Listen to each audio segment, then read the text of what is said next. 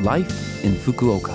फुकुओकामा जीवनयापन यो फुकुओका सिटीबाट प्रायोजित कार्यक्रम हो नमस्ते ओहाई गोजाइमास म सरिता यो छोटो समयको कार्यक्रम लाइफ इन फुकुओकामा तपाईँहरूको लागि फुकुओकामा आरामदायक जीवनयापन गर्न तर बाहिर निस्कँदा वा दैनिक जीवनमा आवश्यक पर्ने जानकारीहरू नेपालीमा दिने आइरहेकी छु हरेक हप्ताको बिहिबार यो कार्यक्रम म सरिताको साथ सुन्न सक्नुहुन्छ छोटो समयको हाम्रो कार्यक्रम सुन्दै गर्नुहोला फुकुओकामा जीवनयापन आज मैले आस्पारागस अर्थात् कुरिलोको छोटो जानकारी लिएर आएकी छु।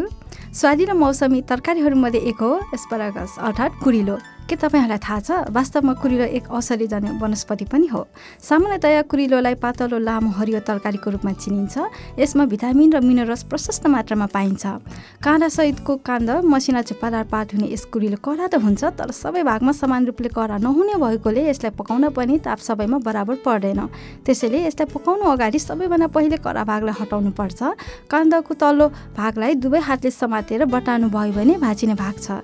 योभन्दा तलको भाग कडा हुने भएकोले हटाउनु पर्छ यसो गर्नाले जरासम्म नरम पारेर उसिन सकिन्छ यदि काण्ड सामान्यतया भन्दा अलिक बाक्लो छ भने जराको छेउतिरको बोक्रालाई खुर्कनेले तास्नाले सबै करापन समान रूपमा उसिन सजिलो पर्छ। फुकुका प्रिफेक्चरमा टिपेको कुरिलोलाई हाकता एस्पारागस भनिन्छ र यो सुपर मार्केटहरूमा पङ्क्तिबद्ध रूपमा पाएको हुन्छ। खरिद गर्नु भएमा यसलाई प्लास्टिकको ऱ्यापमा बेरेर फ्रिजमा थारो पारेर राख्नुहोस् साथै उसिनेको कुरिलोलाई ऱ्यापमा बेरेर फ्रिजमा राख्नु पनि खाना पकाउन सजिलो हुन्छ।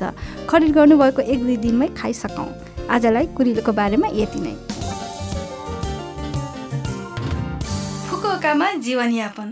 यस पटक फुकुका सिटी इन्टरनेसनल फाउन्डेसनको सूचना रहेको छ र पहिलो सूचना रहेको छ अन्तर्राष्ट्रिय विद्यार्थीहरूद्वारा पढाइने विदेशी भाषा कक्षाहरूको सञ्चालन सम्बन्धी। फुकुका सिटी इन्टरनेसनल फाउन्डेसनमा फुकुकामा अध्ययनरत अन्तर्राष्ट्रिय विद्यार्थीहरू शिक्षकको रूपमा आफ्नो देशको भाषा सिकाउने अन्तर्राष्ट्रिय विद्यार्थीहरूद्वारा पढाइने विदेशी भाषा कक्षाहरूको आयोजना हुँदै आइरहेको छ।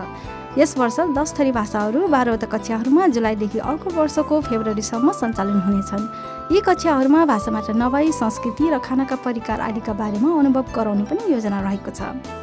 फुकोका सिटी इन्टरनेसनल फाउन्डेसनमा यस विदेशी भाषा कक्षाहरू बाहेक पनि अन्तर्राष्ट्रिय विद्यार्थीहरूलाई इभेन्ट व्यवस्थापन स्टाफको रूपमा सक्रिय गराउने जस्ता अन्य अन्तर्राष्ट्रिय विद्यार्थीहरूको लागि सक्रिय भूमिका खेल्ने अवसरहरू प्रदान गर्दै आइरहेको छ।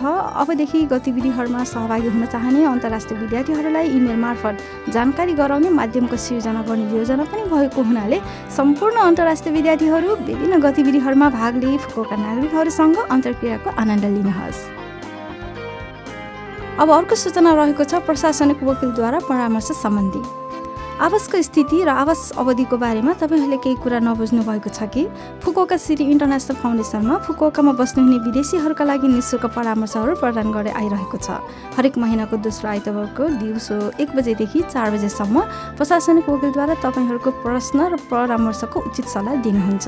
अङ्ग्रेजी चाइनिज र जापानी भाषामा परामर्शका लागि अग्रिम बुकिङ गर्न आवश्यक छैन। अन्य भाषाहरूमा परामर्श गर्न चाहने महानुभावहरूले एक हप्ता अगाडि सम्पर्क राख्नुहोला। गोपनीयता कडा पालन गर्ने भएकोले ढुक्क भएर परामर्श लिनुहोला। विस्तृत जानकारीका लागि फोन नम्बर रहेको छ जेरो एक दुई जेरो छ छ एक सात नौ नौ।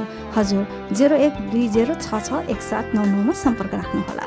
सोमबारदेखि शुक्रबार बिहान नौ बजेदेखि बेलुकी छ बजेसम्म कल स्वीकार गर्दछौँ। नयाँ कोरोना भाइरस सङ्क्रमण रोक्नका लागि यहाँ आउनुहुन सकेसम्म मास्क लगाउन र हात धुनका लागि अनुरोध गर्दछौँ। यो फुकोका सिटी इन्टरनेसनल फाउन्डेसनको सूचना थियो। यो हप्ताको लाइफ इन फुकोका कार्यक्रम तपाईँहरूलाई कस्तो लाग्यो? लभ एफएमको होम पेजमा गएर लाइफ इन फुकोका नेपाली भनेर खोजी पोडकास्टबाट पनि यो कार्यक्रम तपाईँको मिनेसम्म सुन्न सक्नुहुन्छ त्यस्तै ब्लगबाट पनि जानकारी पाउन सक्नुहुन्छ। तपाईँहरूले यो कार्यक्रममा मेल पनि पठाउन सक्नुहुन्छ र हाम्रो इमेल ठेगाना रहेको छ seven six one at the rate love FM dot co dot JP हजुर seven six one at the rate love FM dot co dot JP जान जाने आज दिनेश ढकालको कालो केसमा रेलमा गीत तपाईँहरू सबैको लागि राख्दै बिरा हुन चाहन्छु। तपाईँहरूको दिन शुभ रहोस्। नमस्ते। नमस्ते